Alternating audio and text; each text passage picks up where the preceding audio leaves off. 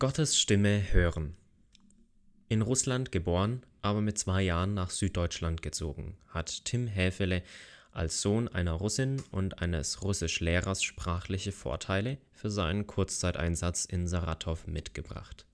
Als Musiker, Helfer beim Bau, Hausmeister und Mitarbeiter in der Kinder und Jugendarbeit stößt er dennoch immer wieder an sprachliche Grenzen, von denen er hier berichtet Trotz meiner Eltern spreche ich nicht fließend Russisch. Im Gottesdienst und Hauskreis habe ich zu Beginn nur wenig verstanden. Im Hauskreis sollte ich am ersten Tag in Russland meine Meinung zum Thema Fasten äußern und begründen.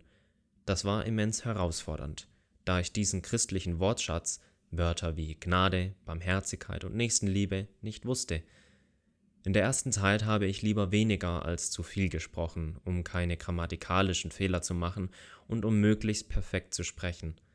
Nun ist mir dies aber nicht mehr so wichtig, und ich unterhalte mich mit vielen auf Russisch und die Menschen verstehen mich wunderbar.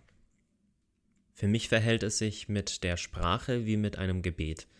Es müssen nicht immer die perfekten Worte oder die ausgefallensten rhetorischen Mittel benutzt werden, wie viel wichtiger ist die innere Haltung und wirkliche Absicht, wenn wir beten oder reden?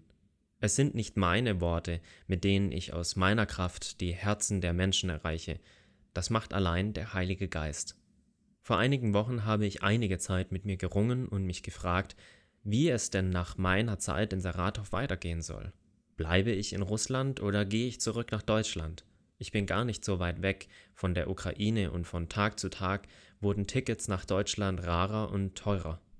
Ein Praktikum in Deutschland wurde mir ganz unverhofft angeboten. Es war wirklich eine sehr wackelige und emotional nicht ganz einfache Zeit, da ich nicht wusste, wohin mit mir. Ich hatte hier bisher sehr viel Gutes erlebt, wurde super integriert und wollte eigentlich wie geplant bis Ende August bleiben. Ich sehe oft, wie meine Zeit Früchte trägt und wie gern die Menschen mich langfristig in der Gemeinde hätten. Einige Menschen haben mit mir für diese Situation gebetet. Am Ende hatte ich Klarheit, wie Gottes Weg für mich aussieht.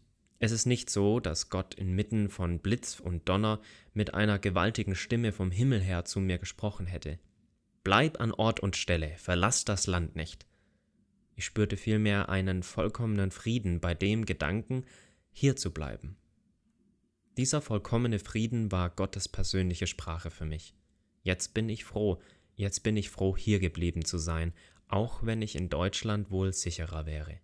Ich wünsche uns ein offenes Ohr und ein offenes Herz für Gottes Sprache.